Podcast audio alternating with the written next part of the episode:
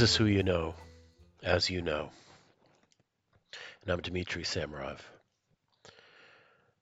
Today I talked to uh, the musician Brian Case uh, about growing up in St. Louis, uh, playing hockey, uh, which was a surprise, getting into music, moving to Chicago, and just about keeping going, uh, which is uh, it's a thing that uh, I think him and I have in common. Uh, anyhow, it was a it was a good talk. Uh, I was happy to have had the opportunity, and uh, there's no way you won't enjoy it. Here you go.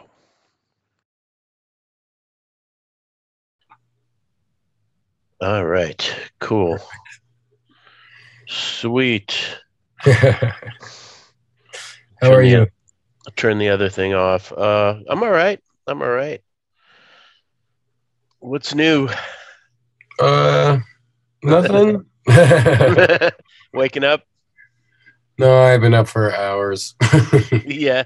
yeah, I get up at like six almost every day, which I, I I've come to really like.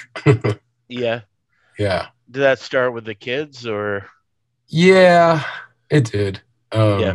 but I've always I've always been a morning person, so um, I've always I mean, I used to get up a lot when I was younger because I was I played hockey and I'd have to go to the rink at like six in the morning. So I've, it's been like a part of my life forever.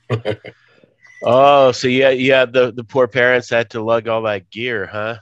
yeah, it sucked for them until I was able to drive myself, but uh, it was good for them too because they really like sports and I don't, and that was the one I played. So oh, so to- did they did they push you into it? The No, my whole like family was into it, and I I actually really I still really enjoy it, but uh, I don't play it anymore. But uh, you know, once I kind of got more into music, I was I focused on that instead of uh, playing hockey. huh?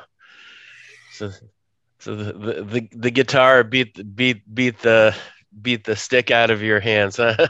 yeah, they kind of came around at the same time, and for a while it was uh, easy to do both, and then it became a point where I wasn't that interested in sports anymore for a lot of reasons. People don't like sports, Yeah. and you know, it like went from just being something fun to being competitive, and uh, I don't know, kind of more about the adults than the kids.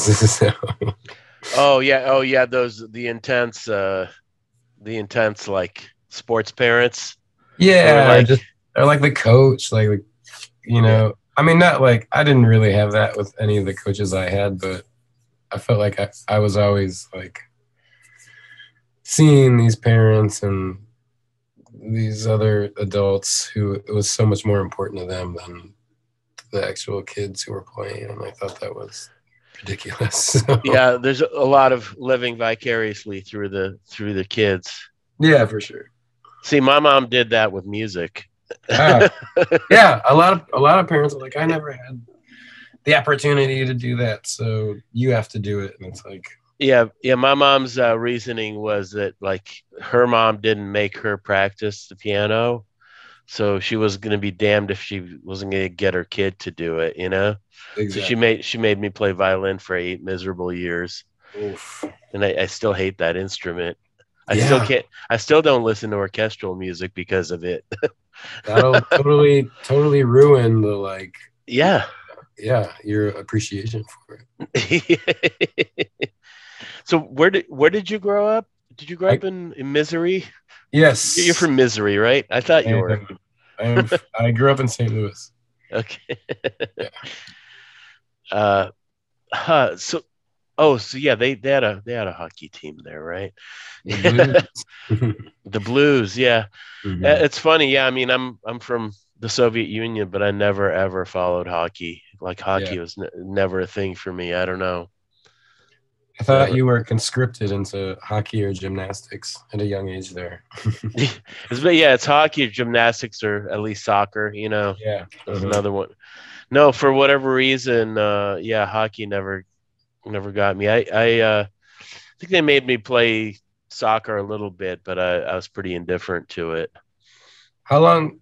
When did you come here from? Because you came here from there, correct? Yeah, yeah. Uh, in in '78, I was seven years old. Uh, Okay. se- seven going on eight. Yeah. Do you have many memories from there? So, I mean, you know, the memories enough to know that I'm not from here. you Right, know what I right, mean? Yeah, for sure. Mhm. Yeah, yeah, and uh, yeah, the first uh, year or two, uh, they, they stuck me in ESL. They stuck me a year back in school because of it, Yeah, because I didn't know English, sure. which sucks. that all complicate things. yeah, but you know, at that age, you learn so quickly. They they shouldn't have even bothered. You know, right. picked it up so quickly. Uh, yeah, but yeah, that was in it was in Boston. That's that's where they moved to. Unfortunately, Uh, brutal there. it's it, it's not a good place. Yeah. there's there's very few people that like that place. There's a couple yeah. weird weird exceptions. Yes. I have a lot of I like I have a lot of friends there and I, I You like do? lot- oh, I like a lot of people from there, but none of them like it there and Yeah, I'm not sure I've ever had like a great experience. I didn't have a great experience there. The- yeah. Yeah, there's the only one of the only people I know who loves that place is Chris Brokaw. You know, Yes. you know him. Yeah. Well, I don't know him personally, but I have a lot he, lo- he loves that place. Yeah. Is he is he from there? He's he's from uh, New York State. Okay. He grew up in New York, and he actually. So I did one of these with him that fit, like I had huge technical problems. Mhm. There's some kind of problem on his mic, and it's unusable. And I ended up transcribing it, Oh wow. just using it as a like a print, you know, Mhm. interview. He posted it last week, but because there's good stuff in it. But uh, yeah, he uh, he he made made a choice to move to Boston to get away from New York.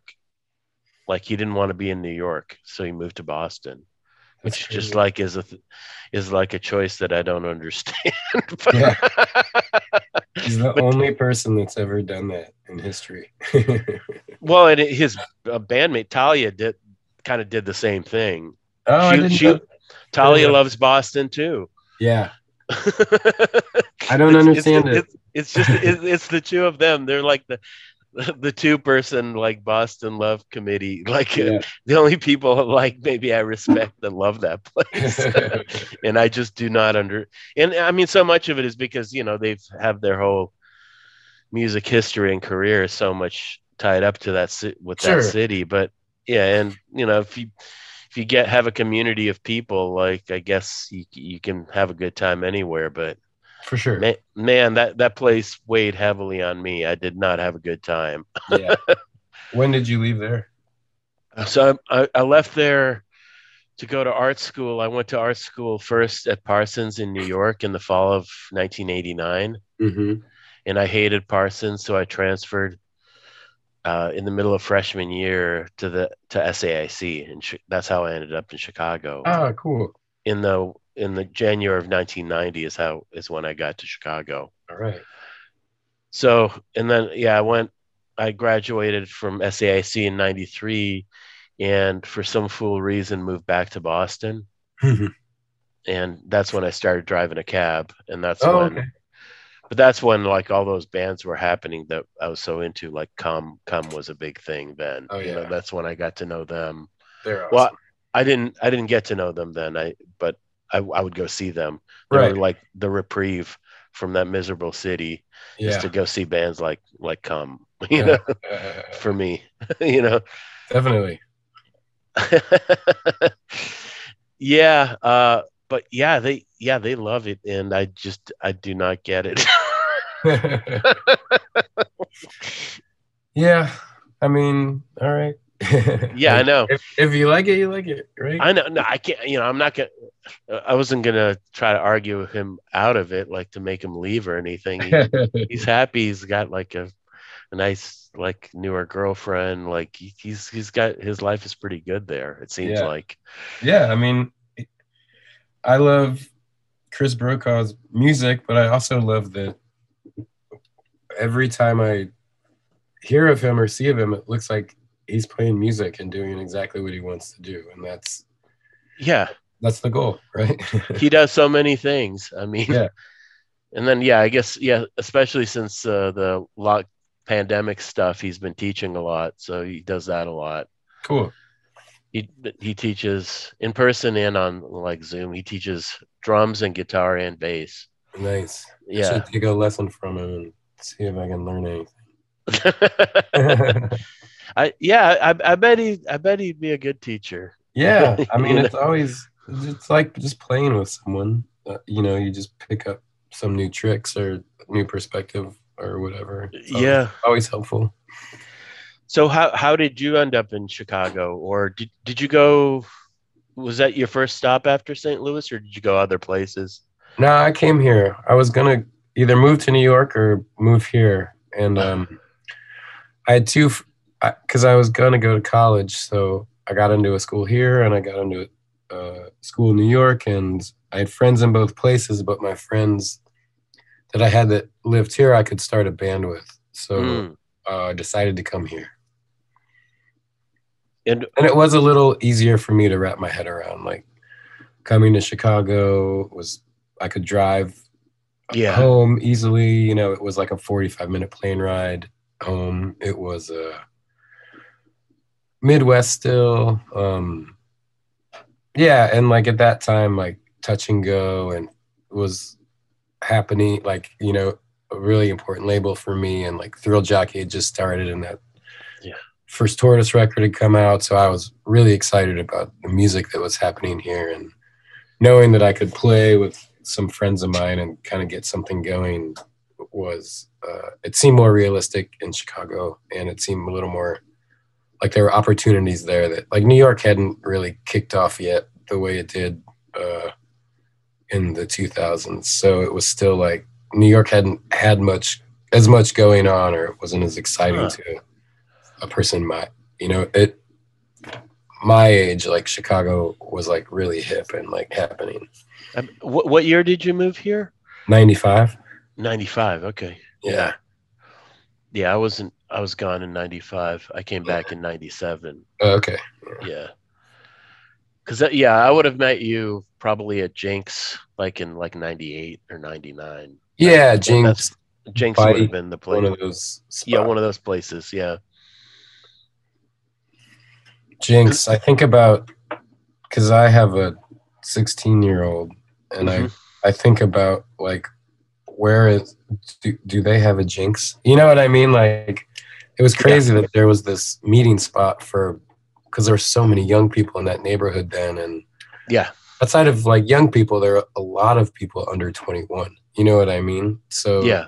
like to have a spot where you could congregate or you know meet up like you would at a bar was like crucial you know and thank you. Yeah. God, I don't know. thank I God mean, Jinx was there like yeah. Uh, I mean, so so much of their lives are virtual. I don't know, like, yeah, how how they even relate to each other. like, yeah part like in person meetings. yeah yeah I maybe know now what it it's, means. Yeah. it's not as it, it- you don't have to have a physical space now i guess to like meet like-minded people or to get into some of these you know like conversations about common interests or whatever those things happen in other places but um you know at the time yeah. it was like you know so eye-opening even coming you know from st louis it was like th- there weren't really places like that like we would hang out at like denny's and stuff but Right. you were Yeah. kind of just with your crew you weren't really meeting people or like it was more a little more insular Right. Yeah. Uh yeah, I mean I guess that's that's probably also the difference between like more of like a city and a suburban kind of for sure situ- situation. Yeah. Yeah, I mean I I grew up uh in Brookline, which would be like Evanston to Chicago kind of Uh-huh. thing. right So on the technically a suburb, but like really part of the connected to the city, you know. Mhm. So I always had that that kind of feeling of like kind of city life. I've never really lived in a proper suburb. You know what I mean? Yeah, for sure. Like I didn't learn to drive till I was 22. You know, like Mm. stuff stuff like Did that. Did you learn to drive and immediately start driving a, a taxi? within a year? Yeah, Wow, yeah. It's, that must have been intense. well, you know, that's that that's me all over. It's it's like all or nothing. Yeah, yeah. like I sort of don't. Yeah, I don't. I don't half-ass things.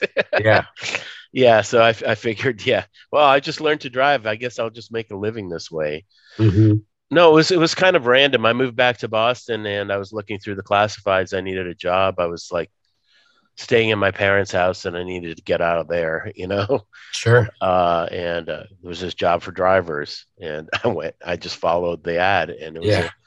a, it to be a cab driver. Uh, yeah, it's, Crazy. It's just a. It was kind of random. What a terrible city to be a cab driver in. The wor- the worst. The Yeah. worst. I spent half my time giving out of towners directions. I mean, Yeah. because the the city is not laid out for cars at all. I No. mean, like like every street is one way and it's meandering and it's not the way you need it to go. And Yeah, I could I could point to the place that they wanted to go, but they'd need to go, you know, five blocks the opposite direction to get there. You Yeah. know? yeah, yeah, it makes no sense. Yeah, Chicago is much much easier for for driving. sure. I mean, because of the grid.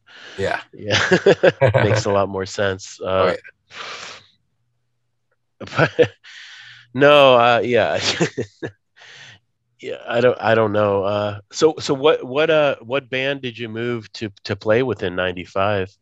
um, that was 90 Day Men. Oh, that was 90 Day Men. Okay. yeah, So, was people from from back home who had moved Yeah, so- before you, or yeah. Cayce, who you know, Cayce Key, Right. um, and our buddy Chandler, who had probably left by the time you got here or came back here. Um, they were Cayce's a couple years older than me. Chandler's a year older than me, and Chandler Oh, and I had had played together in high school in a band. But him Oh, and okay. Cayce had moved here in '94, and uh, they had come up and were playing some music, but they were both going to Columbia. oh, And, okay, uh, I had gotten into a school here, so I just talked to them like, "Hey, if I come up, you guys want to do something?" And they were like, "Yeah, definitely." So they Mhm. actually that summer between uh, when they lived here and when I moved up here, they came back to St. Louis for like a month or two, and we started to like work on music and get stuff together, so that when we got here, we would kind of already be ready to go. Um, so yeah, that that was kind of how that you know like our goal was like we want to write six songs and play a show before the end of the summer. So we did that, and uh, and then I moved to Chicago in the fall, and it took us a couple like a month or two to find a place to play, and then uh, we ended up recording some demos, and I think the first like from September until December or January, I think we were just like we recorded a demo, we got a practice space, we just wrote a bunch of songs, and we we may have played. I think we played a party, and then we Yeah. were just working on getting a show for the new year. So our first show was, I think January of '96. We ended up doing a night at the Fireside, and that was our Huh? first like proper Chicago show. ah, Yeah. wow, Yeah, good old fireside bowl, yeah. yeah, I love it. yeah. So, who else? Uh, was Rob in that band already then, or was Rob later? no, so Did Rob come later? Yeah, so that that version of that band, we were also like during that time going back to St. Louis and playing somewhat regularly, and we were friends. Uh, I had met Rob while I was still in high school with one of uh, his other bands. Mm. So Rob had a band and at that time and we played a show together in St. Louis and decided that we were going to do a tour together that summer. So this would have been 96. So Rob's band and 90 Day Men booked ourselves a tour over the summer and uh, Rob's band broke up before the tour happened, but Rob had spent a lot of time booking it with you know we had booked it together, but Rob Yeah. put a lot of time into it and was like, "Can I just come with you?" Yeah. So we were like, "Of course." Our first Rob was living in Kansas City at the time, and Yeah. that was where the first show was. So we drove there, picked up Rob, and uh, he brought a cornet with him and a microphone. And he's like, "Maybe I could just play on one of your songs." Uh-huh. did not did not know how to play cornet and Yeah. uh, but we were like of course so, uh, so rob jumped in the van and he played he would play a song with us. We had an instrumental that he would play with us every night. And by the end of the tour uh, he was in the band. So what kind of like what kind of bands were you listening to that you were you were talking about touch and go bands? Was that like the main like kind of like direction? Yeah touch I, and go I mean bands. i really i i really liked kind of what was going on with touch and go at the time but i was really reared on like the Dischord bands from that era so like i loved circus lupus i loved slant six obviously Okay. like fugazi shudder to think um yeah I was really into that DC thing and Hoover. Um, but yeah, Touch and Go, you know, was really cool. I liked a lot of those bands, and uh, so we were s- sort of just kind of mining the like. Uh, I don't know. To like to us, those bands were like gigantic. You know, like we thought they were like rock stars. Like yeah know? isn't that funny how that works where Yeah. like you build up something some band or somebody in your mind and then you you visit them or like you go and see they have some shitty day job yeah, like, the, like the, the example I always always uh I always cite is John Haggerty working at the Rainbow. Yes, That just fucking blew my mind. That, yeah, totally. that the guitar player for Naked Raygun was Had a bartender. Yeah. Yeah. Like I thought he would just like I don't know. I don't know what I thought. Of course, yeah. Like I thought, it was, like you know, I would see a lot of bands play. A lot of bands played St. Louis. Like we we had a lot of people bringing good music there. Yeah. But it was St. Louis, so like when I would see this band that I thought was massive play, Uh-huh. and there was forty people there, I'd be like, oh, it's just St. Louis. You know, like that's just because I'm in St. Louis. Yeah. Like, every show I saw, I was, you know, one, you know, not one of the only people there, but I rarely went to a show that was big. You know, like if Fugazi came to town, of course, that was huge. But like Yeah. all these other bands that I was listening to, like they would play in a basement, you know, or like Mm, yeah. there were, you know, these these things were happening on like an extremely small personal scale, which also, you know, looking back on it is probably why it felt achievable to me or like something that I could do. So Right. that was a cool thing that I wasn't even really aware of at the time, but which has stuck with me. Um, but yeah, it's funny. Like even now, I still get surprised when there are bands that I like or artists, and I realize that they they have day jobs. You know? I know. Uh, yeah, it took me a very, very long time to to sort of understand that you could go and like talk to the people that were that had been on stage. You know, Yeah. like Yeah, like well, we were talking about Chris Brokaw earlier. I would have never said hello to him like in Boston, yeah, ever, ever. Like I wouldn't have ever come up to that guy. Like it, it took into the like well into the 2000s. You know, like yeah, like a, de- a decade later. You know. for sure. Yeah, that I went and talked to him, like, because I think he'd played a show at the Bottle or something, right. and uh, and now we're, I mean, we're sort of friends, which is Yeah. nice. But yeah, that would have blown my mind. That like I didn't understand that you could do that. That they were just people, you know.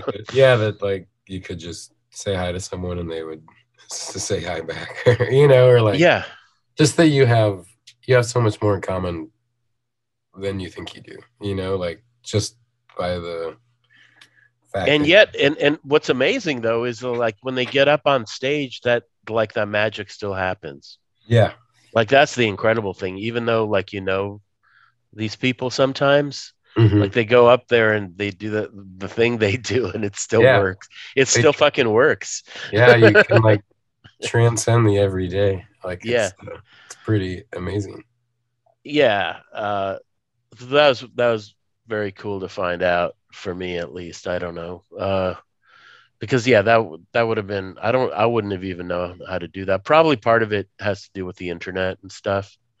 For sure. Uh, you know, things like I mean, I was very late to the internet, but like I got into it like when MySpace was big, you know? Yeah. Yeah. And MySpace was like one of the first places where you could contact musicians specifically, you know? Mhm. Yeah. I got to know lots of music people through through MySpace. Yeah. Me too. Like I Just so bizarre because I, I was too old for MySpace, you know, like you know what I mean? I felt too old. it, it was like yeah it, it, was kind of uh perceived as a place for kids but even like hmm i mean you know i felt the same way like like oh maybe like it's creepy that i'm using I know. thing, but There was definitely something creepy about MySpace, but like there was it was this new exciting thing. Like it was kind of hard to resist. i loved it like because you could like you said like you had access to people that you didn't know you did or like you could find that person that you had met at a show and then somewhere along the way and lost track with you know like it was the beginning of that whole thing and it was even though i'm sure there were a lot of creepers on there like there oh was yeah, yeah, yeah. there, sure, it was like a, it was an innocent like the intention was good you know what i mean like it seems so. like here yeah. meet people like put your music up for free people can just listen to your music you know that was like yeah. mind blow i was like wow like you can just hear the song right now and Yeah. and it doesn't have to be this big production. Like there's no no gatekeepers. Like it's That's just right. here. And if you want it you can take it you know? Like that was really cool.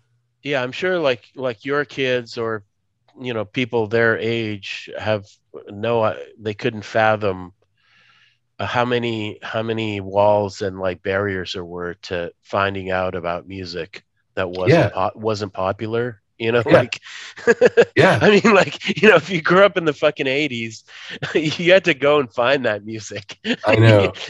They- it's weird they, because they weren't it wasn't going to be put in your face on fucking itunes or whatever. Or Yeah, it's it's cra- it's crazy because they actually have they sort of have both they like live in both worlds where it's like they have instant access to everything yeah. because of the internet. So it's like any conversation you're having is like constantly being like cross-referenced and bookmarked and like you know like it's it's really intense but Yeah. also like their immediate friend group and like music group and all that they're super into like but it's sort Mm-hmm. of it's sort of finicky and uh it dep- it, it works for some people it doesn't work for other people and uh so zoom works except that yeah there's this thing where like every 40 minutes it wants to shut off or ask Right, right. ask ask for money do you wanna do you want me to try the clean feed link no i mean we're we're going good on uh, yeah it's fine yeah Okay. let's just let's just do this Cool.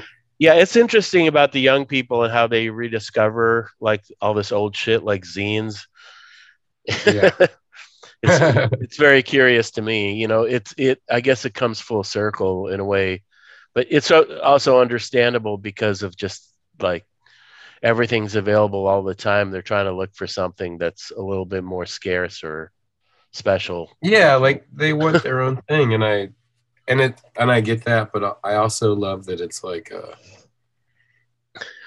it is like i mean the 90s were 30 years ago which is impossible to wrap my head around but that's like it's you know in terms of like uh popular culture like it is time for that stuff to start becoming cool again or whatever you know what i mean i yeah i guess i guess so yeah yeah I mean, yeah, I guess yeah. What I like about young the young people, maybe not quite as young as like your kids, but like you know millennials or whatever. They Mhm. seem they seem to understand that they have to have their shitty jobs and they're going to have their like passions or whatever their projects, and they just Yeah. do them. yeah I don't in in ways that like they I don't know. I mean, you know, I mean, my generation's very small anyway. Gen X is very small, you know, and there's just not mm-hmm. many of us, and Right. we're like seem to be pretty much total failures in a lot of ways, you know, like we No, weren't set up to succeed. no, no, we're we're set up to fail, and so it's interesting to see like these more successful or larger generations and like what they do. yeah, yeah. uh, I'm I'm very curious about all that, you know. Me too. Yeah. but even I mean, like like when when I met you guys, like like people like you and Rob at Jinx and like Tim Kinsella and Jonathan, hmm all those people, like you were all like five six years younger than me, hmm you know. So it was already like I thought you guys were like the kids or something. Sure. You know what I mean? Yeah. And I I like I didn't know like that like say Tim had this whole like history like in all these bands and you know Right. like Yeah. he was ju- he was just this guy that played Scott Walker all the time at the coffee Right. shop. Yeah. Yeah. Yeah. yeah. Like, what's up with this guy? yeah, yeah, he was he was so so fucking serious, you know, or Yeah. so sort of like aloof. For sure. uh, but yeah, yeah, walk. It was fun to walk into that whole thing, you know, and it was Yes. such a, like a scene. And I mean, I guess those a lot of people. I ta- I talked to Jonathan for this thing, which is fun, Yeah. I bet. and I guess he's he said he surprised himself because he talked for an hour and a half. that he's kind of a private guy, but yeah. I'm. I'm looking for. I'm so even having spent like decades with Jonathan, I would still be like. I would still have no idea what he would talk about in like that conversation. You know what I mean? Like yeah, it, it was kind of all over the map. Uh, yeah, uh, I've had a, like thousands. I've logged thousands of hours with Jonathan, like between just being friends, being in a band, yeah, you know, whatever. But like, I still would have no idea what he would talk to you about in that conversation. yeah. Well, you'll hear. Uh, I think I think it's posting in a couple of weeks. Yeah. Uh, I'll let I'll let you know. Uh, That's great. Yeah. yeah, I'm posting them once a week uh, on Wednesdays. Okay. Cool. I'll watch Yeah. out for it. Yeah, it's yeah it it's int- I mean like all the people I asked were people that I've known a long time one way or another. Some I've had long conversations with him, not so much. Right. 'Cause I've I've had conversations with him before, but not not for that long, you know. Yeah. Yeah. Yeah. Yeah. Uh, but yeah, each yeah each sort of whatever friend group or generation, like they've got their own thing. I don't know. And yeah, that the whole Jinx crowd, like I didn't, I don't know that I felt exactly part of it, but uh, it's it felt like a some sort of semi-coherent thing Yeah. that was going that was going around or going on at that coffee shop, you know?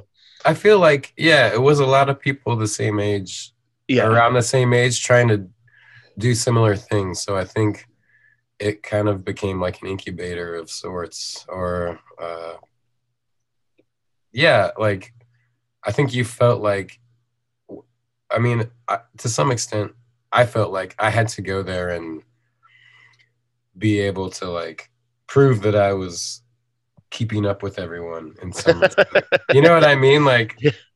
like there was like people were, you know, like when you're that age, like Yeah.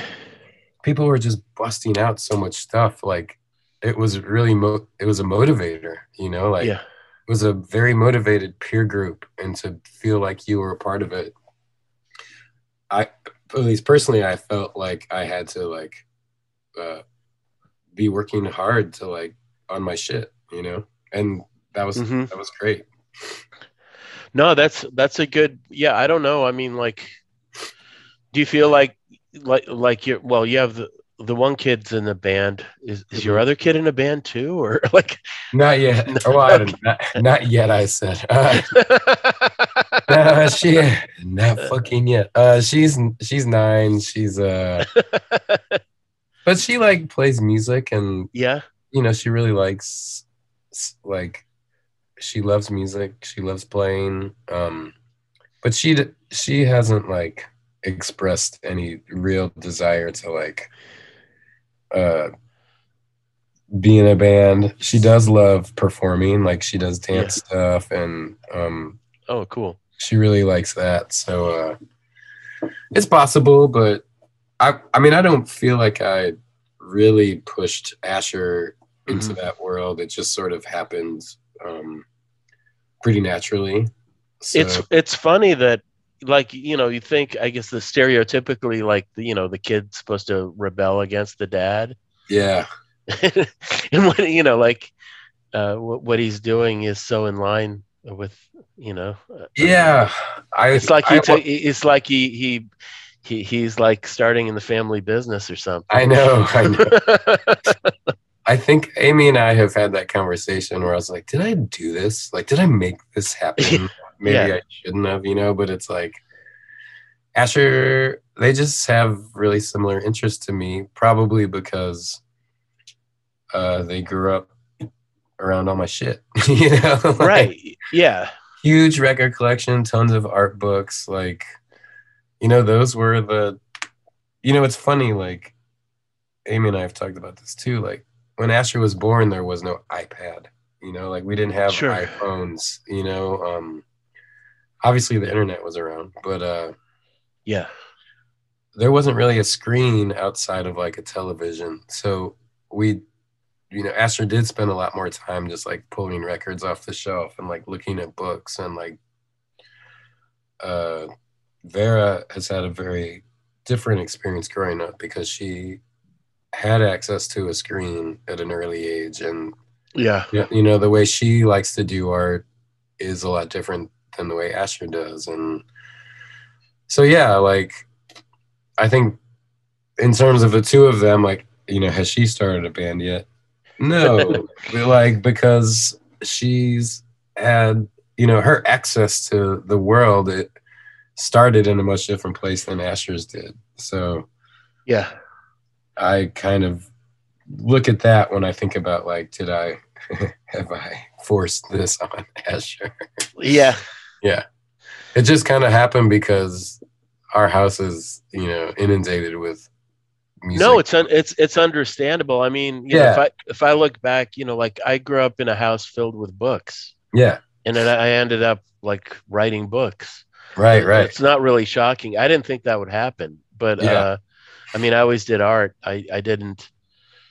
Uh, it's weird because yeah, I, I went back and like in third grade, you know, we were supposed to make like write our like autobiography, you know, like kind Mhm. of school school project. yeah. And the, and the job I made for myself in the future was artist and writer, Oh shit, like in fucking third grade. yeah, You know, like so it was obviously that's where it was headed, and I Yeah. didn't even know it. I've never taken a writing class. You know, I never had any aspirations to write, except that I had that crazy job. The, Yeah. the cab driving job made me write things. I'm sure you had to write it just to process Yeah. like all the shit, you know, like well, yeah. I, I didn't start writing about it until like three years after I first quit, mhm, like around the year 2000 or so. right, because I'd driven a cab for three years in Boston and then I moved back to Chicago. And mhm, these things that had happened kept eating at me. So I made a zine. right, That's that's how it started was a zine, you know? Um, Yeah. Because that's what I knew how to do. And I- it was like a zine, like the old fashioned way at Kinko's, you know, for sure, cut, cut and pasted zine. Yeah. you know, like yeah, because that was before, because I didn't know how to turn on a computer until 2003.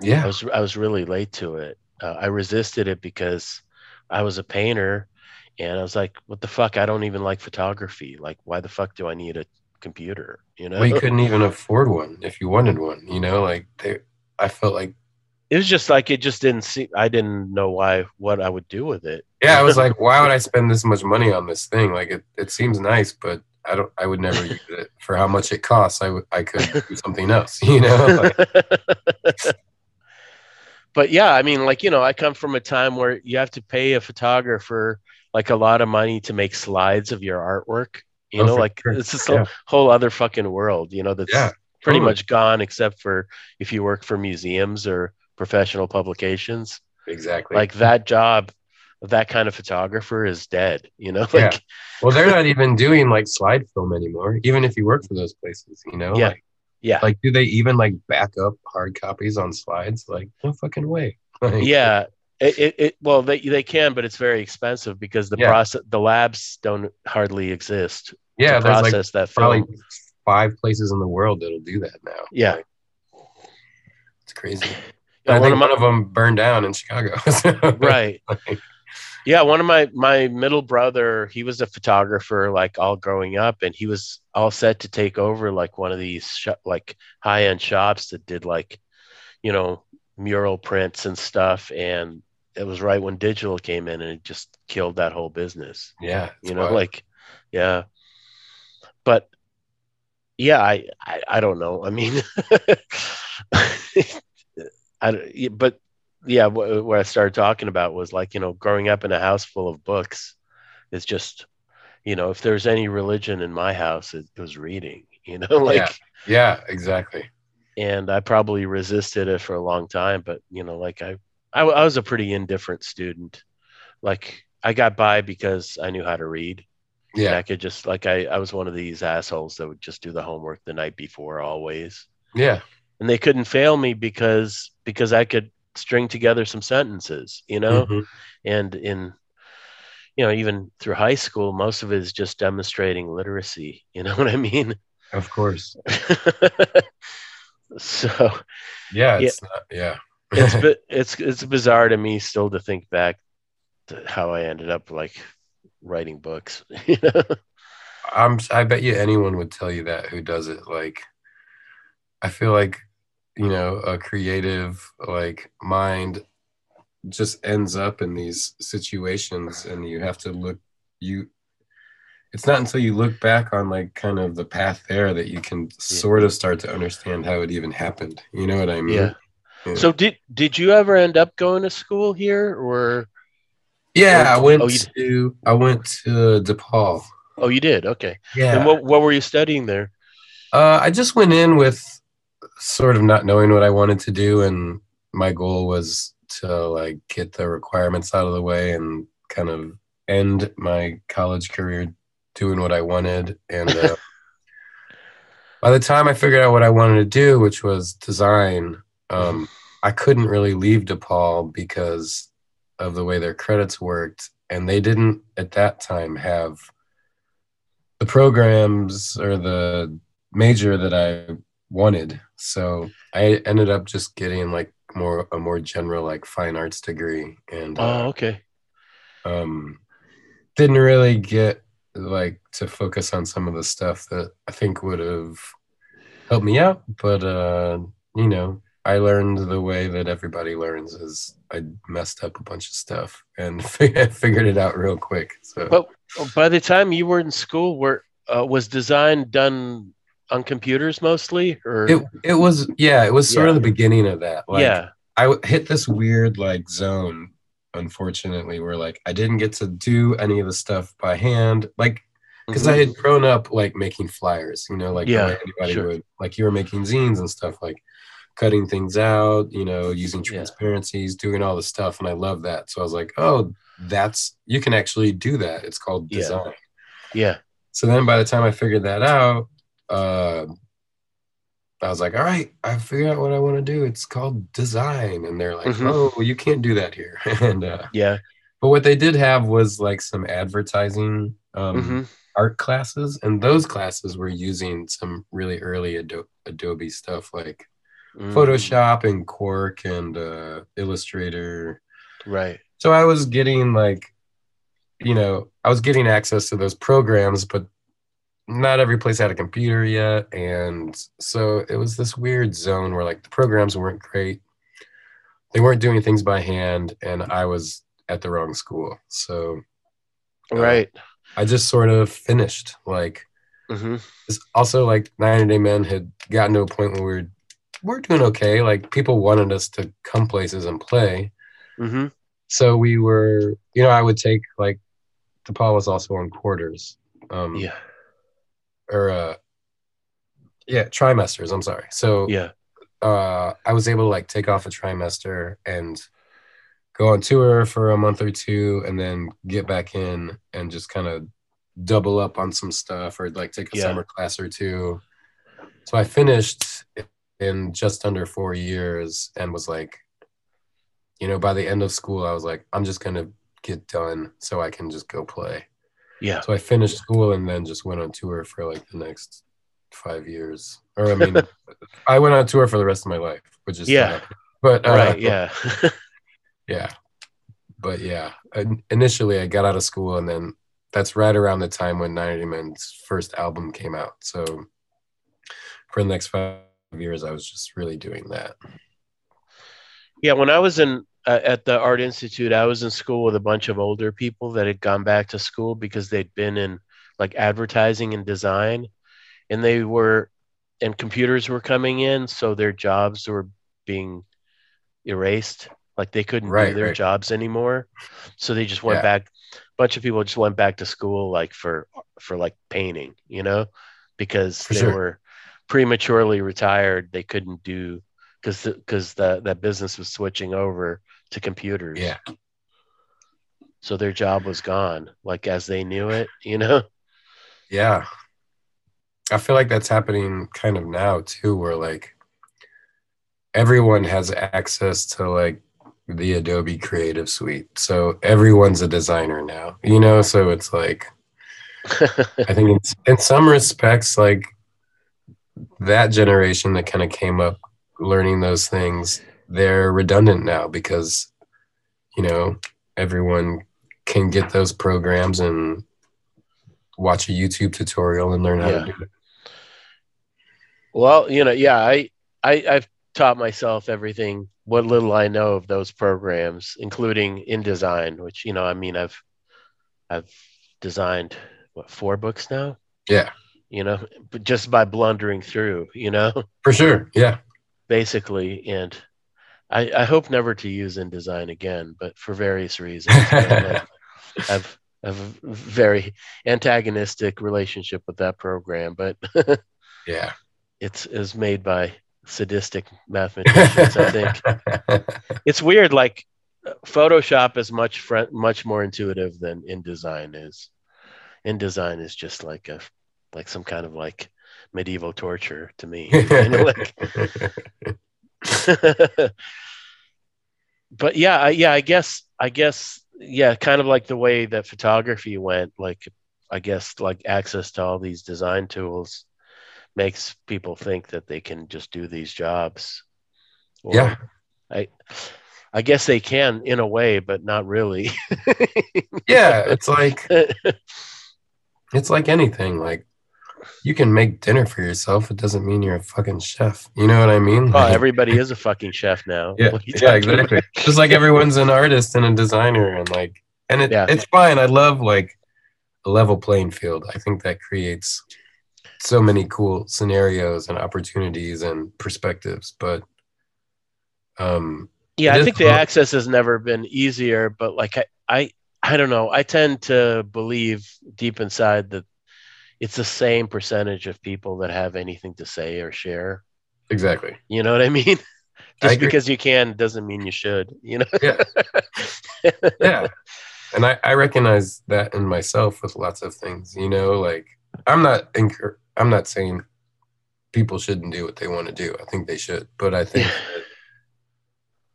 that, uh it's not just about the execution it's sort of about it's about how you get there and like your you know there's knowledge and experience that is included in things that exists outside of the uh, the key command for how to put something on the page. You know what I mean? Like oh yeah, yeah. One, yeah, like being a designer isn't isn't is really I think has very little to do with like knowing how Photoshop works. I think it is Yeah. Way more about how your brain works. You know? yeah.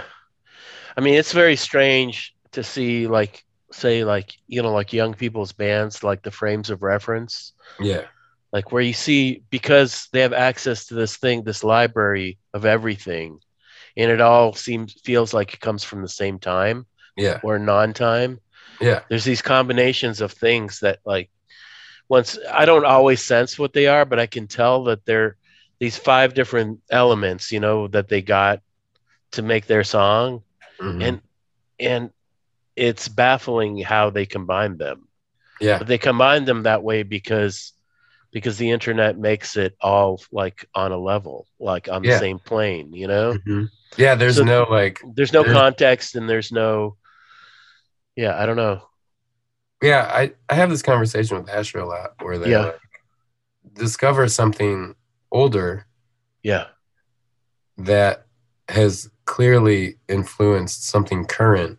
And Mhm. you know we we talk a lot about how like well this never could have happened without this happening first you know? Yeah, yeah, but and then also this thing that happens a lot where it's like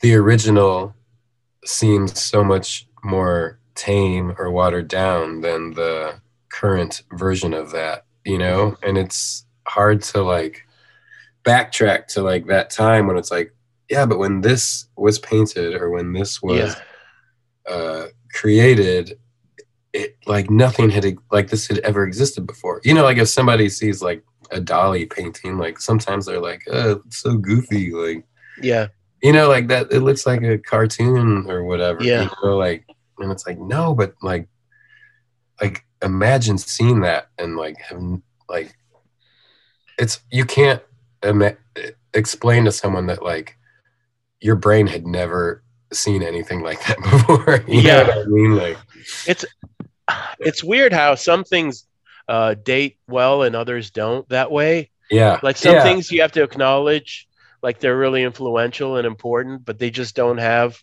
the impact anymore. yeah, They can't because maybe like the whole culture has swallowed it whole. Right. You know what I mean?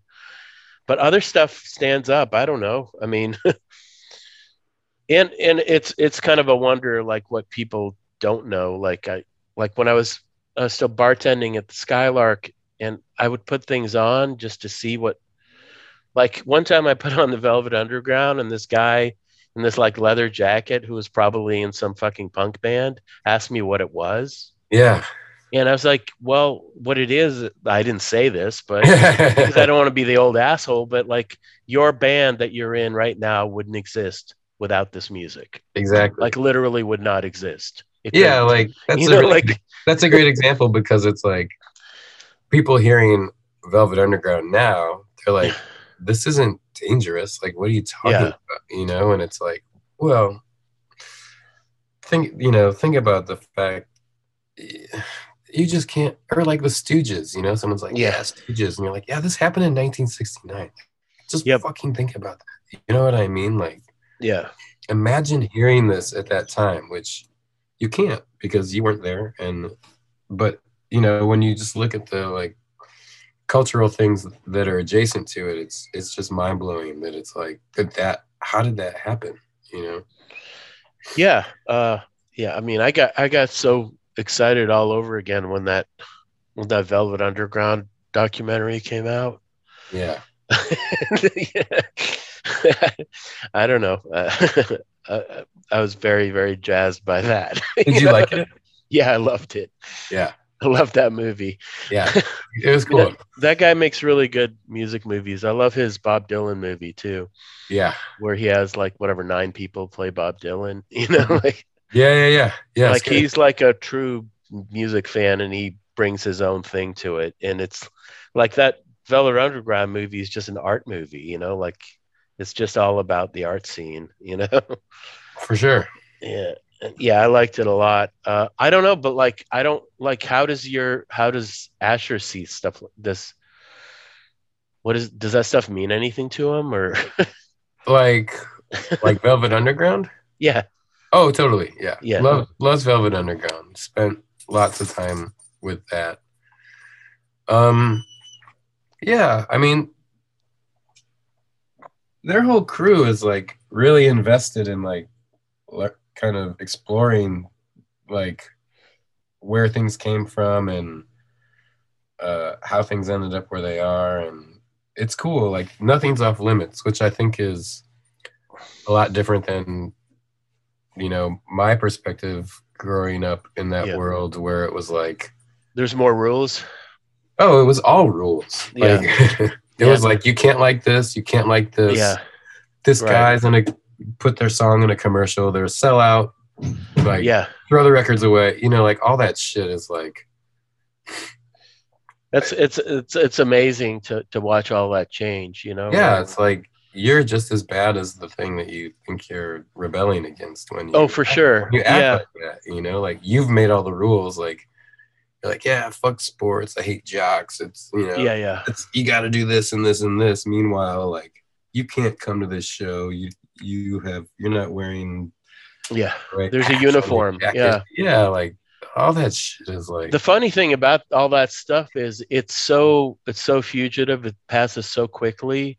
yeah, Like when I was in high school, I remember having this realization. I was so sad that I had missed punk rock. I was Mhm. too young. I was just too fucking young. Yeah. I missed it by a couple of years, you know? Yeah. Because by the time I was in high school, there was already a fucking store that would sell you uh, Doc Martens, you know? right.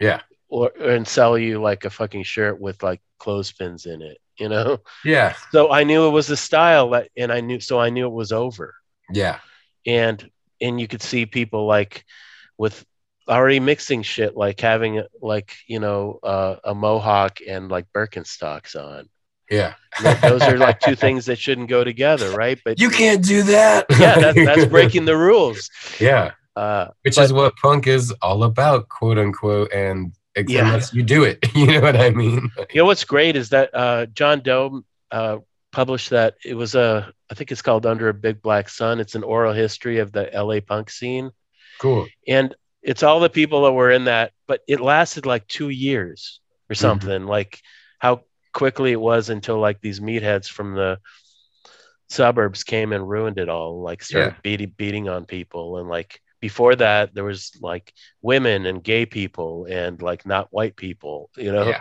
but Yeah. It, it got codified very very quickly and suddenly everybody looked like henry rollins you know Yeah. It's funny, like it's the same with like no wave. You know, everyone's like, no wave, no wave, no wave, no wave. And you talk to anybody who was around them, they're like, uh, no wave was about po- maybe six months long, you know? yeah yeah And it was, you know, uh 17 people. You know, it was probably like like Jinx, you know, like Yeah. imagine if like Jinx became like a uh counterculture like uh well it probably touchstone, you know, it, like, it could be for some tiny subsect you know there, there there could be some fucking some grad student somewhere that could write a dissertation on jinx yeah, sure. you know like Yeah, as yeah. as an inc you as what you were saying earlier an incubator for yeah. I'll, I'll, oh, awesome Cool. yeah I, I i don't know i mean yeah i'm i'm not much of a historian really i i don't know where things belong or uh, i don't I, don't feel like that's that that's my job but it is Yeah. interesting to think yeah what thing you know things get rediscovered all the time uh and yeah like you know if i mention to somebody you know like younger like about some of those people like like like tim you know like they'll Mhm. you know they'll they'll be impressed you know what i mean Yeah. but it's cool to meet people without having that kind of like i don't know reverence or awe or anything it's one of the things that jonathan actually said when he got that job at jinx he was sort of intimidated to work with tim because he was already a fan of tim's Sure. because he'd grown up in the suburbs and he knew about tim's bands you know Totally. Totally. Yeah.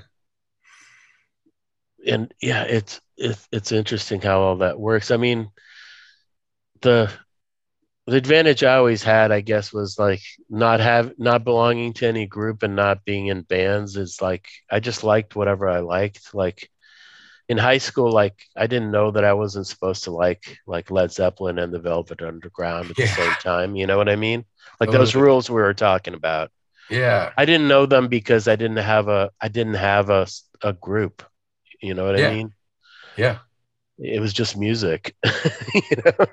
Yeah, I love it. I think now, in large part, those those ideas are gone, which I think is beneficial to the world. But you know, like it is weird. Yeah, like there were rules, you know, or like there For sure. things you know, if you loved something, you sometimes you kept it a secret. you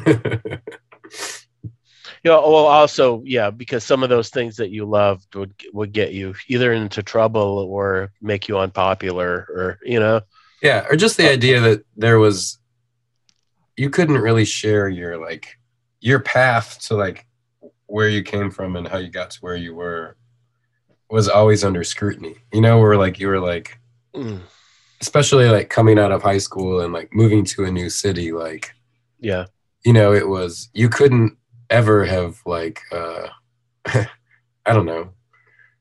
You couldn't have liked genesis invisible touch you know what I Yeah, mean? yeah, like sure. that was like i was like you like that? Like what? What are you talking about? And you're like i was fucking 12 like i know that was only five years ago for you but it was like a total you know right. You you those would things get- weren't like you know you could you could never show uh you know i don't know how to say it like you weren't allowed to like share your your path from like i started here and i ended up here and along the way you know you maybe uh have some bad taste or whatever but that's how you get to where you are and those things were not allowed Plus, also, like, yeah, if you ever end up making either music or art or whatever, like, what you use to get there is not going to be a straight line, and it's never,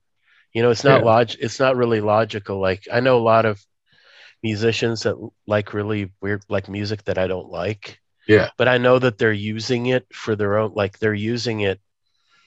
It's going through the like this like meat grinder thing, you know, like their creative process. They're using it right in a way that I can't because I don't I don't play music, you know? yeah totally you know what I mean? yeah So yeah, it's it's always like listening to musicians talk about the music they like. It's like a bucket of salt all the time, you know?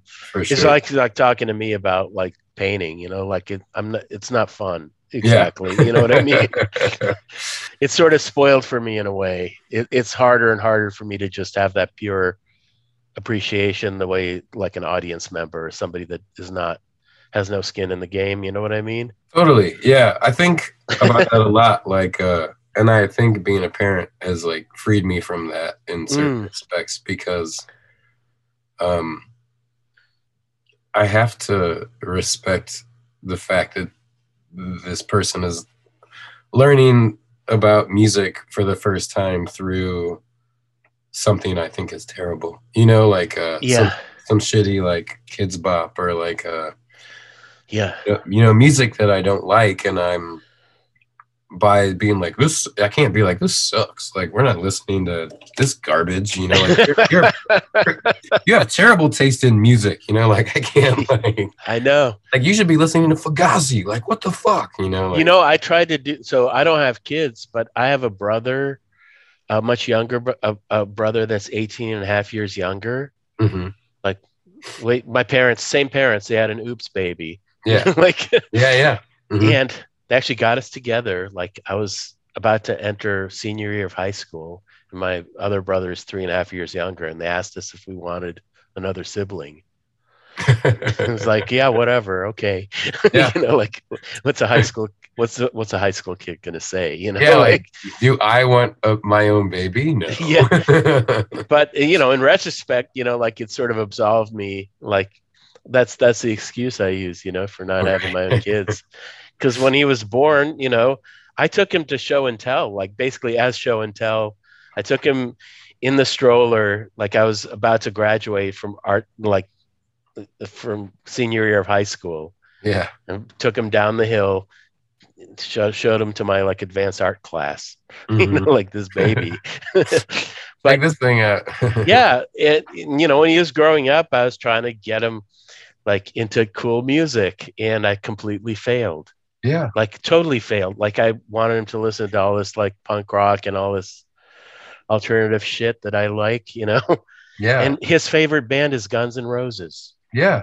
like he plays guitar he loves like metal you know and But I, I feel- think that like no matter what, no matter if the only music that kid ever heard was like Velvet Underground bootlegs, and you were Yeah. like, Yeah. this is music. Like if you like music, this is it. This is the only. This is music. Yeah. Nothing yeah, else yeah. is music. Like Yeah. and they they never would have liked it anyway. You know what I mean? Yeah. Like True. Yeah. I really feel like I've seen and I've seen this happen where it's like when you're born, like all that shit is already in you. Like your taste, your Mm. and I think that it obviously can can change and grow and look this way and look that way at certain times in your life. But I truly think that like those things are just a part of you from like you know when you're born. Like Hmm. I think you can influence people and change their minds and obviously like you know people have moments where things really affect them but I think that I just think that comes inside of you. Yeah. No, you you can't. Yeah, you can show people what you like. You can't make them like really impress on them. yeah. Like, like this this is good and this is bad. Mhm. And you know, I'm I'm sort of like half joking about all that stuff, but like it's it's still baffling to me. you know, like, yeah. And like I'm- the path he took. yeah no it's it's crazy like it's wild yeah and you know you you're both you know coming from the same two parents you know what i mean like how can it be so different like well, I mean, yeah, there there are well, like with the two of us. Uh, I mean, Max was born in America. You know, Yeah. like it's very in, in a much more stable situation to to a couple that were got along much better. You know, like there's Yeah. a lot of oh, there's a lot of differences. Right. know? right Uh, he he has a you know he has a he knows where he's from. Mhm. He's from Brookline, Massachusetts. Right Like you know, I I could tell you I'm I was born in Moscow, USSR, but I can't go back there because that place doesn't exist. yeah Like so, it's a, it's a very different life experience. right right Uh, yeah you've No. things speak to you in different ways because your yeah. way of getting there was so different you know But yeah, I mean, you know, to I don't I don't know how it is for him, but like you know, I look for new art, new music every day, pretty much. Like definitely. it's I'm just never it, it's never stopped uh which kind of surprises people i guess. I mean i'm 51 now you know i'll be 52 this year uh and it's not it's not it's not gotten any less intense for me you know like yeah well i think that's why you're still making things like same with me you know like yeah I have no intention of stopping or of like turning my brain. i don't know what the fuck i do. I i don't you know like i you know i like i have some hobbies i guess but like just to passively just like watch movies and read books or something the rest of my life that that would be like that would be horrible. I don't Yeah. know. Yeah, I feel like if I don't get up and st- and like work towards this thing I've been working towards, I feel like it like stresses me out. You know, like I get Mhm. I get really anxious and I need to like, or you know, if I work a day job too too much without enough of Mhm. something else happening, I I get like like my physical I have a physical change. Yeah, yeah. like, yeah. yeah I, I get i get to be very very very uh testy when Yeah. i when i haven't made something at least or worked on something Right. And that's what like you know i've set up like all my day jobs like most of them are night jobs you know because i like working on my own stuff in the in the daytime you Yeah, know? Yeah, I stuff agree. like. You, you you find out your own rhythms or whatever you know Yeah. uh but yeah like you know all those years i drove a cab i was driving you know 60 to 80 hours a week uh, for for 12 years you know on and off Yeah. Most of those days i would do something before i got behind the wheel you know Yeah, and then you take the day before and put it into what you were doing. You know, like yeah uh and now you know i'm very privileged to barely like i sort of squeaking by and freelance this and that but uh i i still like i know how to organize my days without anybody telling me you know yeah, yeah, and uh, i'm very very feel very very fortunate more and more that way that i have that like i don't i don't ever get bored I, i'm not a bored person you know yeah. I agree. Like I'm not. There's always something to do. yeah it's endless yeah. Unfortunately, and fortunately, you know, like no it, yeah if it was done that that would be that would be fucked up. I don't know. yeah, I mean, I feel good when something is completed, but I'm almost always like moving on to the next thing. You know, it's weird to think back, like when you finish something and you you think back to all those hours and days and nights that you're like banging your head against the wall on this thing, and now it's over. Yeah, like it's such a strange feeling. Yeah, like that. Like you you're able to like kind of gloss over the some of those struggles that were involved in it, you know, and it's like yeah, I, I mean, I've, if I've, they I've, just pick, if you like your body just absorbs them and manifests them in different ways, or if it like, or it's like uh like tra- traumatic and and you shut it off because you have to, or you know what I mean, like. yeah, yeah, I don't know. Yeah, I, I don't want to get, I wouldn't get too dramatic about it, but yeah, like, yeah, have to go and like open a vein and bleed on a canvas, you know, or whatever. Yeah, yeah, yeah. I mean, like, you know, not not not necessarily like the the final product, but like the things that it takes to get there. You know, like the yeah the work, like the sacrifices or whatever. Yeah, yeah. There's it's always it's always a bunch of choices. I mean, you know, if I had wanted like a more stable or like financially stable or or whatever or happy, I don't know, romantic, conventionally happy life, this is not how I would have gone about things. I don't yeah, think. Definitely. You know what I mean? yeah, of course. Yeah. I mean, like I'm not, I'm not stupid, but, but yeah, to set out to like get by, like making art is like is it's kind of foolish. I don't yeah. know. Definitely foolish. It's foolish, but yeah, I don't I can't I don't understand how you know, like that that Loverboy song, everybody's always working for the weekend. Mm-hmm. Like I always thought about that song, how like people are just have their job and then they go and party like on the weekend. Like yeah. I never I never ever understood that kind of that life, yeah. you know? Yeah, or just like work, you know, you know what it's like working at a bar where it's like, fuck, like it's not fun. This, like this I watch all you, be- all you have is two nights to like blow off, like to live your life. Like that's, I mean, I know not everybody operates that way, but it, but it is like when you see those things, it's easy to see those things and be grateful for the choices you made, even if I know, even if it means you have sacrifices in other ways. You know? It seems so desperate. Like it's there's so much desperation in this, like looking for a good time. You know, like the good time that's in bars or whatever. It doesn't yeah. seem like a good time to me, for the most part. I'm, yeah. I'm, I was always thankful to have the bar between me and them. You know, like oh, for sure, for sure, yeah, yeah. to to be on the other side of it. I, I agree and you know i only like bars when they're like empty in the afternoons but yeah.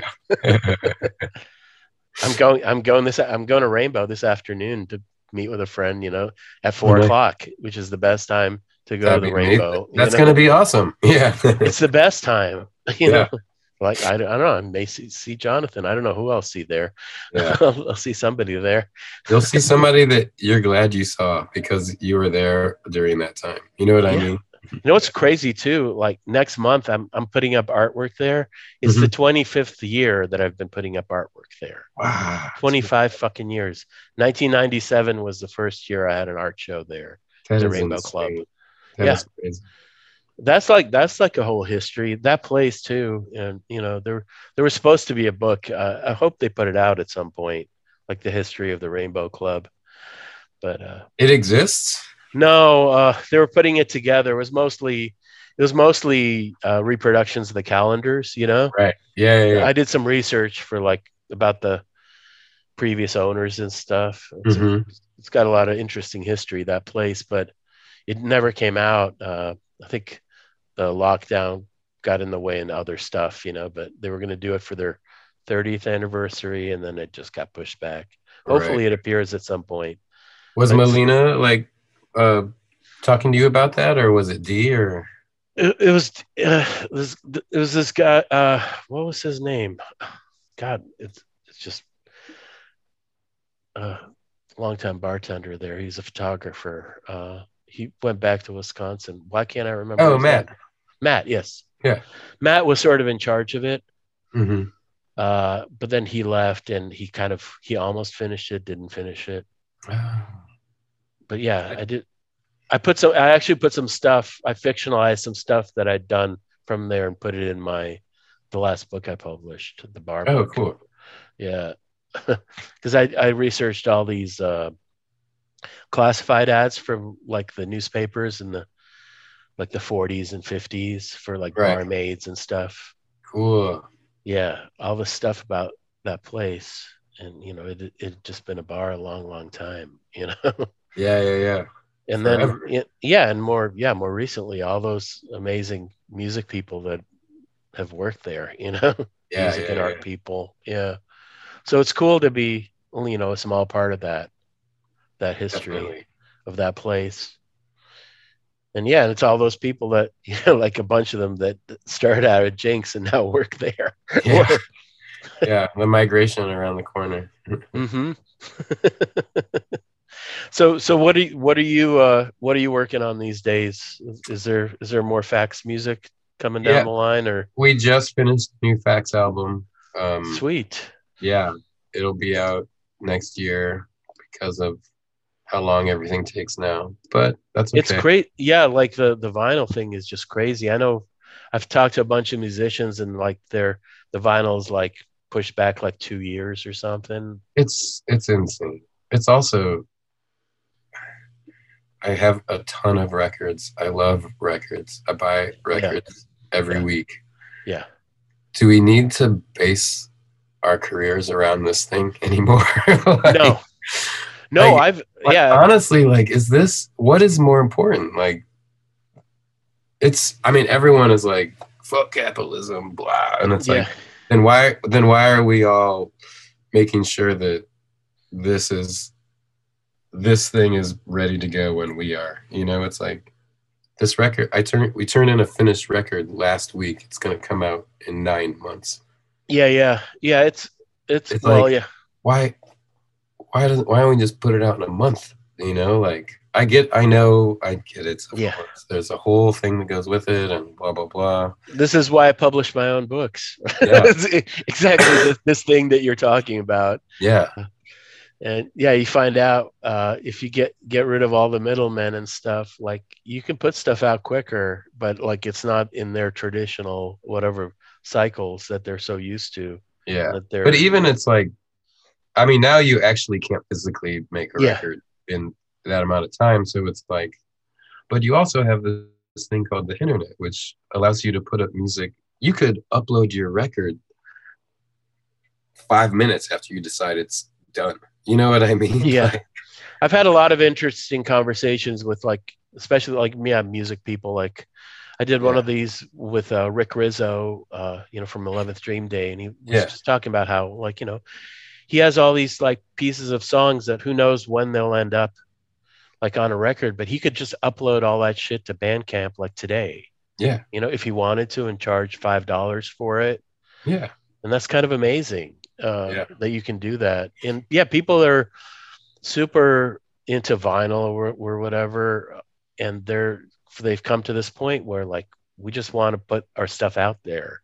yeah Like it's nice to have a record. Records are great, but it's not the be all end all. You can't make such a fetish out of it. You know, that- it's this thing though that and i i kind of gra- grapple with this too where it's like it's not legitimate unless it comes out on vinyl You Yeah, know what I yeah, mean? yeah, yeah. like it's it doesn't count it's not Mhm. real like yeah, but then you look at like you know like hip-hop world it's Yeah. like that shit's not coming out on vinyl and more people are paying attention to that than yeah, you know anything else going on and it's like i don't know it's you know there's just all these things where it's like you know the same issues everyone's always been dealing with like legitimacy and like uh, what makes something valid and but yeah, I mean the reason one of the reasons you know we're in this terrible situation with the vinyl is because these labels like have decided that you need one more like edition of fucking Sergeant Pepper's.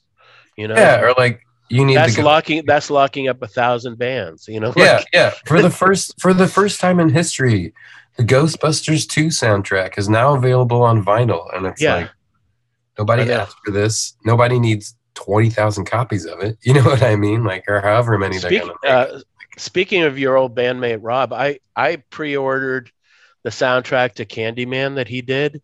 I still haven't got my vinyl. Me Like, neither. I- that was, you know, I pre I pre-ordered it and I saw him. I went out to dinner with him on Friday, and I still don't have it. yeah, right. and I don't think he has one either. he probably doesn't, but that's very cool that he did that. That oh that made god, that made me very happy to see that. Like, oh I'm- wow, so ha- so happy, so psyched. Like it's yeah, it's incredible. I'm thrilled.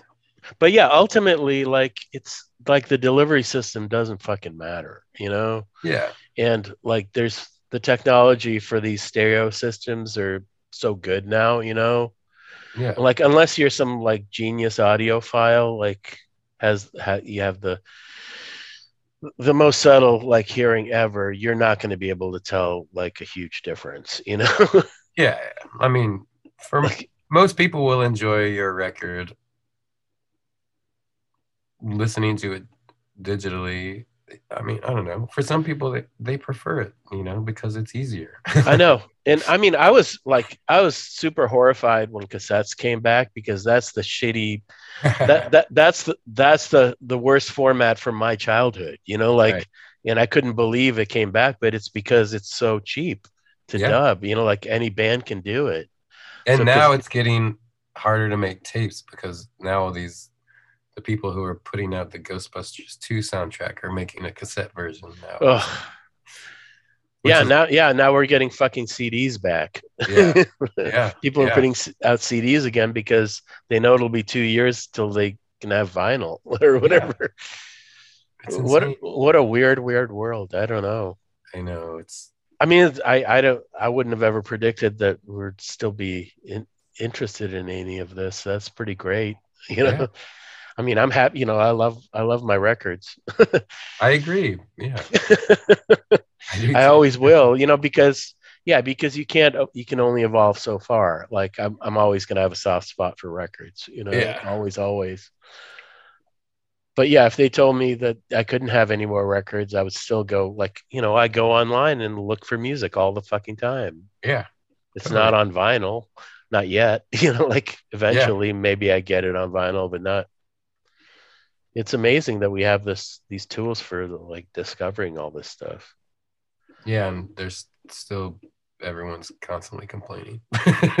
Well, people will always complain. Yeah, Yeah. I, yeah, I don't know. I mean, yeah. Uh, what do you uh, do? Do you uh, do you feel like any optimism for like the I don't know the music world? At least your part of it. I don't know.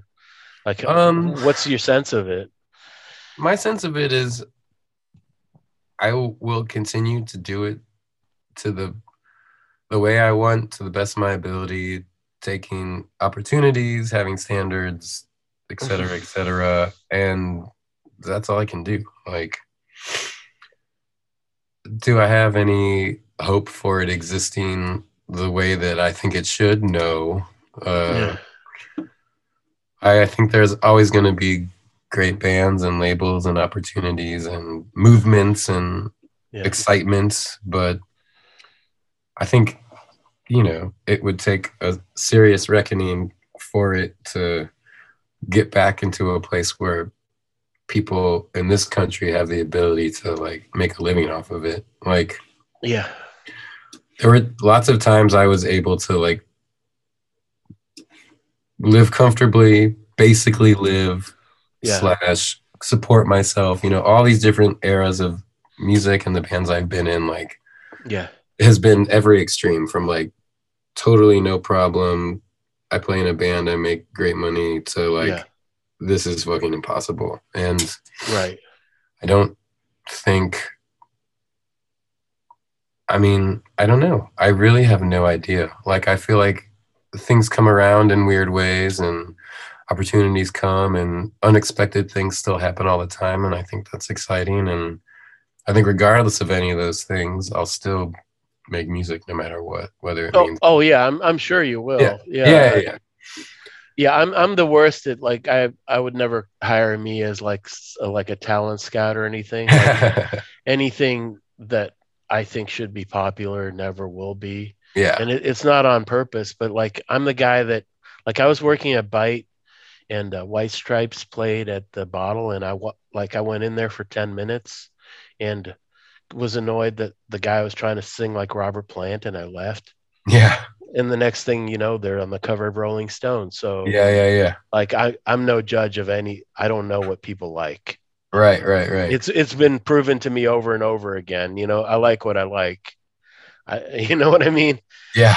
So yeah, I don't Yeah, I, I don't yeah. know like what's uh, is is Disappears like your most popular band, would you say? Or Uh, was your most popular band? Ponys was probably the Ponys, right, yeah. most popular. Um, yeah. Um, I think like you know, kind of to what you just said. Like my favorite bands have always been like the Secret Discovery or like you know the band behind the band or whatever, and it's like Yeah. and th- that's like the band that I play in. So right. I am I am ha- I'm not like comp- I, music to me is not a competition like it is for so it's not a sport like it is for so many of these bands and people it's like I I want what you have and I don't have it so I just need to work harder like you yeah. know, you hired this person and, and that made you get this you know or like your label's better than my like that shit is like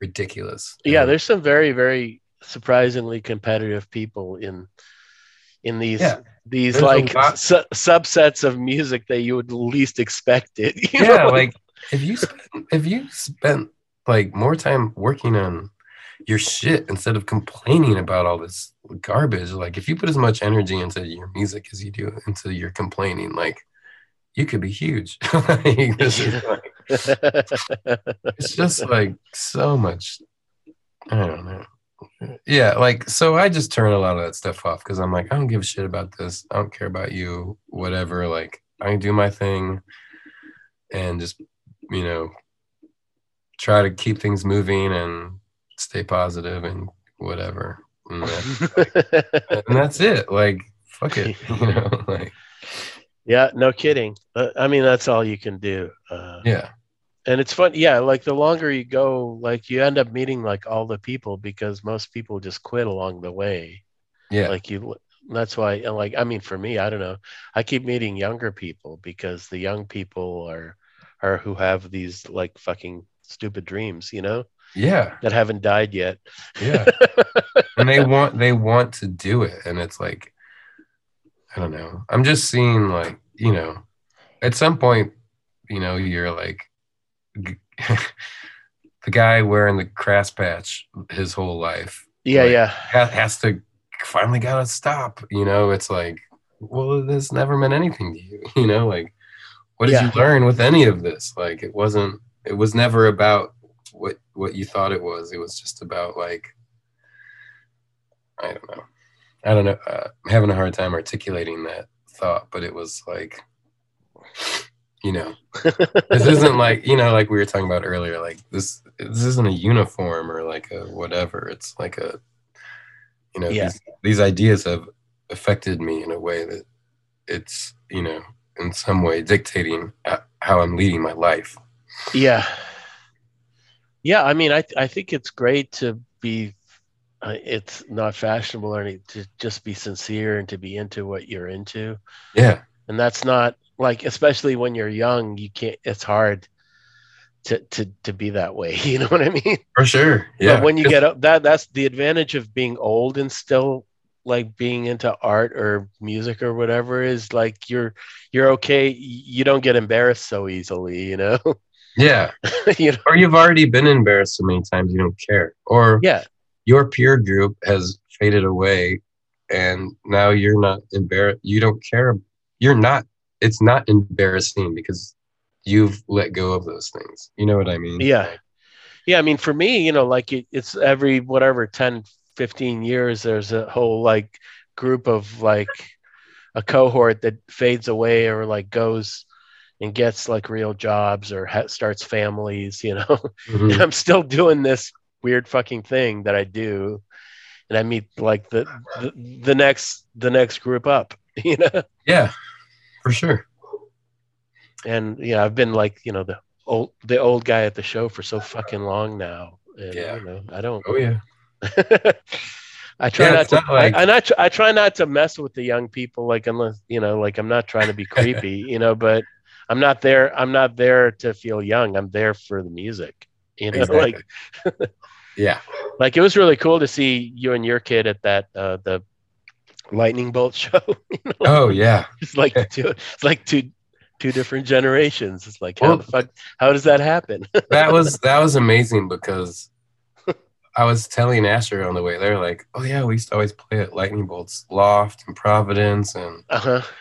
you know, I had all these stories, and Asher's like, "What are you talking about?" And I'm like, "Yeah, we would play at their house." Yeah, yeah. And then you know, like, I wouldn't have gone to that show if Asher wasn't like, "Dad, we gotta go check this out." And I was like, "All right, like, yeah, I haven't seen Lightning Bolt in ten years." Yeah. And I went, and I was like, "This is fucking amazing! Like, I can't believe That was I a great not- show. I have not gone to see this band every single Yeah. time they play." You know, Yeah. like, I thought that was a really good place for them too because there was all that space for that sound to travel. yeah, Like I was worried the last time I saw them was at the bottle and it was so fucking loud. Yeah. It was so loud I could like I was against the back wall and I could barely hear, you know? yeah, Uh, and here there was this, you know, it's like inside of a church or something. And I was up I was upstairs most of the time. So I could see the whole like kind of like roiling mass of humanity. It was really cool. yeah. It was such a like, it was a spectacle in every sense. Like, Yeah.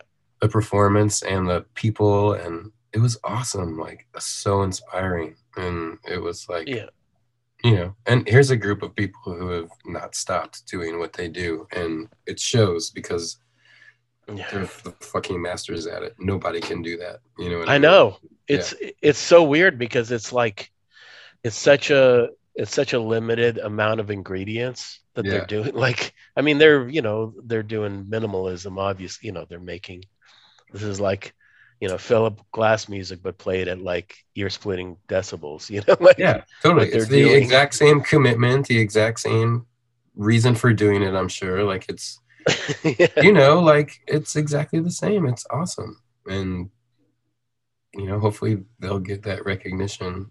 Not that I think they care or want it, but they should be recognized as as that. You know what I mean? yeah Yeah. Yeah I, yeah I don't I don't yeah I think yeah I'm I'm sure they get it at least in some quarters I I don't know Um, Yeah. Well, cool. That's that's probably a pretty good place to stop. That feels Right. great. well, thank you so much for doing this. I'll oh, uh, thank you. I loved it. It's, I'll, uh, so nice to talk. yeah tape this together and put it. Yeah, at this point, uh, I think this will go up in like August. Yeah. Cool. But yeah, I'll, I will uh, see you around. Maybe you and your kid at the next. I don't know what what other bands does he like. That I don't know. Your kid, I mean. yeah i mean so like so so much i'm trying to think what like what are we like t- going to next um i think there's some, i think we might go see something at constellation soon just like go check out a jazz show i can't remember specifically who's playing Well, if you know, if, if you guys are free this Saturday, Mute Duo is doing their record release two years late, oh that's late. right yeah which I'm supposed to come up and introduce them. oh cool You guys should come Actually- to that. i would love to see that that's a constellation right Yeah, Constellation. Yeah, it was one of the last shows canceled by the pandemic. It was the week that everything locked down. Was when that right. album came out. You know, yeah so they're finally getting to do their record release. You know, that's so funny two plus years later.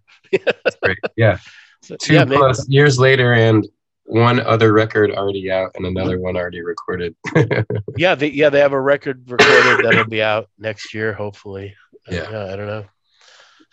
well, cool. Maybe Cool. I'll see. Maybe I'll see you guys there. that'd be great cool all right dimitri Talk to you later. bye man Bye.